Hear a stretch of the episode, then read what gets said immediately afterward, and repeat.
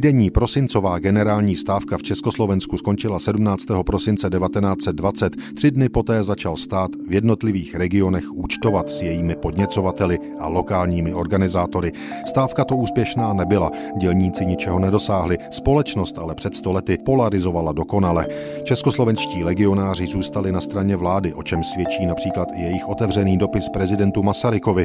Pane prezidente, organizovaný útok na existenci naší republiky sjednotil přes patnáct set legionářů brněnské župy bez rozdílu stran ve zbrani na ochranu republiky a jejich zákonů. Slibujeme republice bezpodmínečně věrnost a chceme ji hájiti proti všem. Náš sociální program a rozkvět našeho svobodného státu jest nám zárukou lepší budoucnosti pracujícího lidu, k čemuž budeme všichni silami pracovati. Konec citace. Právě před sto lety přicházely zprávy o zatčeních a vyšetřování. Například Ostravsko hlásilo zatčení čtyřiceti lidí pro pobuřování, škody na nezaplacených mzdách přes pět milionů korun a pět set tisíc metráků nevytěženého uhlí.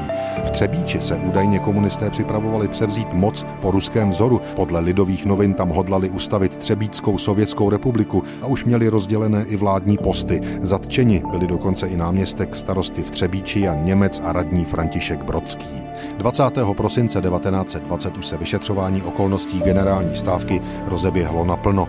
Po posledních vzrušených dnech vládne již na celé Moravě klid, pokoj a pořádek. Komunističtí vůdci jsou schlíplí a není o nich mnoho slyšet, to píší Lidové noviny z dvacátého prosince devatenáct set dvacet. A doplňují například, že do brněnských věznic na Cejlu a na Špilberku bylo dopraveno přes tři sta zatčených z Oslavanska, Rosicka, Ivančicka, Slavkovska, Boskovska a dalších míst. Citujme doslova. Večer jest mrtvo, neboť hostince musejí se dosud zavírat o sedmé hodině a obyvatelé nesmí se zbytečně zdržovati na ulicích. Vyšetřování rychle pokračuje a hlavní původci jsou zatčeni. Nálada mezi dělnictvem hodně stísněná.